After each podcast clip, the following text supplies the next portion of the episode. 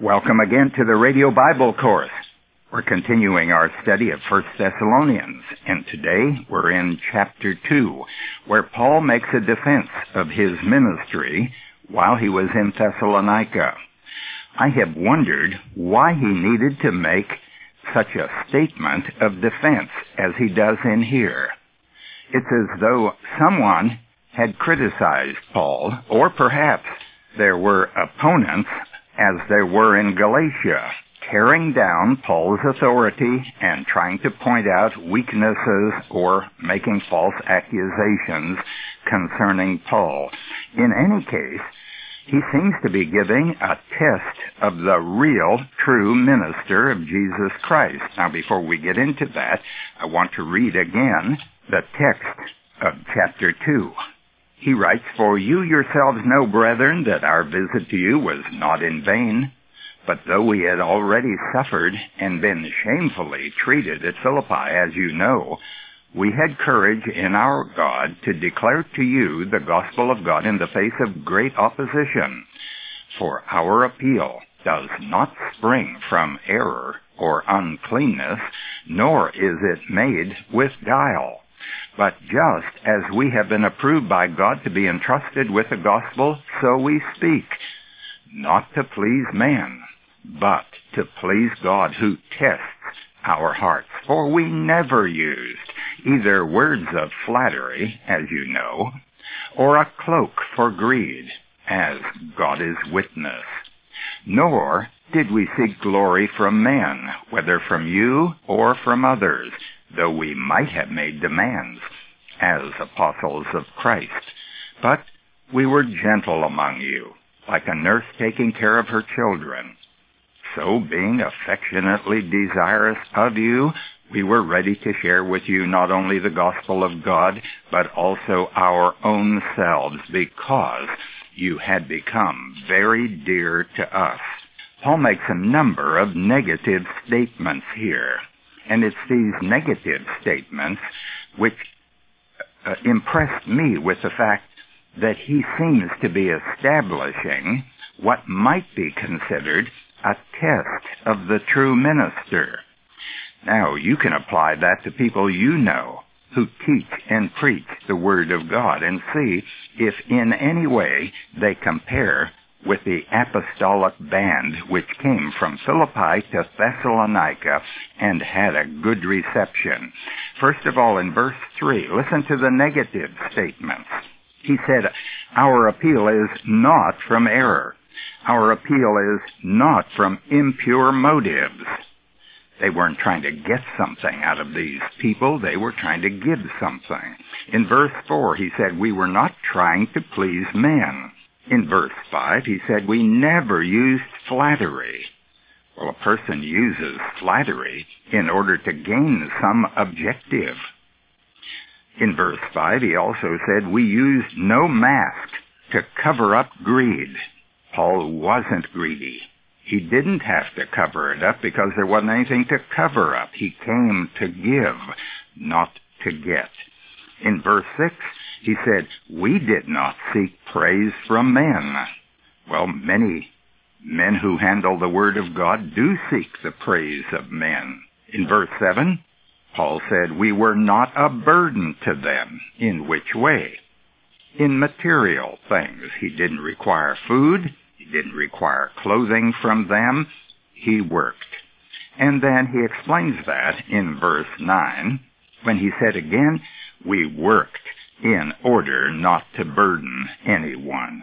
So he worked with his hands to be able to support himself so that he would be dependent upon no one in order to preach the gospel. Now there are some positive things that come up in these first eight verses. He said in verse 2 that he preached in spite of opposition.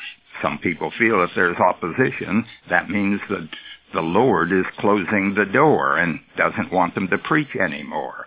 Well, Paul always found it to be just the opposite. Whenever there was opposition, he knew that he was in a spiritual conflict and he went into it full force to, to overcome the enemy.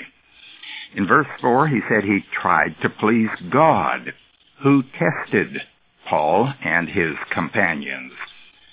God is the tester of whether we are speaking truth or not. He's the one who tries our hearts. And so Paul was trying to please God primarily. He said in verse 7 that this apostolic band, that means Paul and those companions of his, that they were gentle among the Thessalonians. That means there was a tenderness with which Paul preached the gospel and taught those people. Gentleness is one sign of love. If a man is autocratic, if he's dogmatic and demanding, he probably isn't gentle. In verse 8, Paul said that they had love for the Thessalonians. They, they gave not only the gospel to them, but they gave their lives as well. Meaning that their ministry was not talking only. Oh, it's easy to talk. It's easy to give sermons, but Paul was not a sermonizer. Paul was giving much of his time, his strength, and his patience. He was insisting that he give time to explain and answer questions, to give understanding to those people in Thessalonica. It's not difficult to preach a 20 or 30 minute sermon and then leave. Paul's ministry was giving of self. He wanted to communicate God's truth, to teach, to build up, and to do all this without charge. And obviously, the results were spectacular because the Thessalonians took the word which they received and the example that they saw in those apostles and went out and told everyone in Macedonia and Achaia they became a glorious testimony to how God can change men through the good word of God. Now in verse 8, Paul writes, being affectionately desirous of you, we were ready to share with you not only the gospel of God, but also our own selves, because you had become very dear to us. How does one share himself well, probably at a cost to himself. You share yourself when you require something beyond the call of duty. When you give of yourself, not simply doing what is convenient and easy to do, but doing something that taxes you. Now notice Paul refers to this, it's a rare expression, as the gospel of God, the good news of God. Now that can mean either that it came from God, that God was its source, or it was good news about God. Now in verse 9, Paul writes, For you remember our labor and toil, brethren. We worked night and day, that we might not burden any of you, while we preach to you the gospel of God. You are witnesses and God also.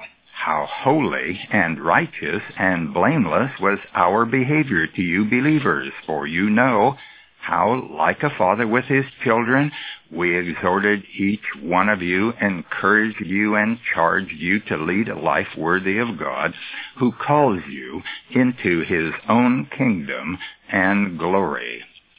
Now on verse 9, Paul reminds the readers of his labors.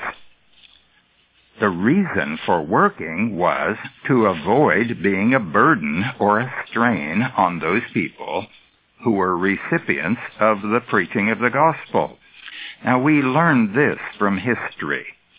All Jews learned a trade. That included rabbis. Dr. Leon Morris, the New Testament scholar, points out in the New International Commentary of the New Testament that the teaching of the rabbis emphasized the need for every boy to learn a trade. He also tells us that there were no paid teachers in Palestine because making money by teaching the law in Jewish society was expressly discouraged in the Mishnah. The Mishnah forms the basic part of the Talmud. and consists of interpretations and discussions of the law of Moses by the rabbis. Now, since a rabbi could not earn his living by teaching the law, he had to have another source of income, even though he might have received additional gifts from generous people. He therefore learned a trade. Even boys in wealthy families learned a trade. Did Paul have a trade? We learn from Acts chapter 18:3 that his trade was making tents, or at least he learned how to work with leather because some tents were made of leather. Others were made of goat's hair, and we know that goat's hair was used to manufacture a kind of canvas used in tents in the province where Paul had earlier lived. Listen to what Acts 18 says. After this, Paul left Athens and went to Corinth. There he met a Jew named Aquila, a native of Pontus, who had recently come from Italy with his wife Priscilla because Claudius had ordered all the Jews to leave Rome. Paul went to see them, and because he was a tent maker, as they were, he stayed and worked with them. Every Sabbath he reasoned in the synagogue, trying to persuade Jews and Greeks. What did he do when it was not the Sabbath day? He worked. He made tents. He sold tents. So he was busy all week up until the Sabbath day. Then he had an opportunity to go where the people of God had met. They were the Israelites. And he went there as a Jew, talking to them about the Jewish Messiah. Paul writes in verse 9 of 1 Thessalonians chapter 2, For you remember our labor and toil, brethren. We worked night and day that we might not burden any of you while we preach to you the gospel of God. Labor and toil describe the difficulty experienced in earning a living. It was night and day. Now there are Christian workers who won't even work to support themselves during the day. I remember one of my seminary professors who advised the class that if you are in a church that cannot fully support you, do not take a part-time job. He said that because he thought it was below their calling to work for a living. That's not the way Paul the Apostle looked at it. These Greek words for labor and toil indicate that what they did was punishing work and difficult activity. They stayed with their work. It wasn't church work. This was secular work for pay in order to buy their bread and pay their rent. When did they preach and teach? He may have done some of that while he was busy making tents. But on the Sabbath day, he went to the place where the people were and there preached the Word of God. Do you know men who work for a living and then preach the Word of God in their spare time? Honor such men. God does. If you are benefiting from these broadcasts, please tell a friend. And please join me here tomorrow for more on Thessalonians. Until tomorrow, this is Nick Calavoda reminding you that the word gospel means good news. Our address is Radio Bible Courses, Post Office Box 14916, Baton Rouge, Louisiana, 70898. The website is rbcword.com.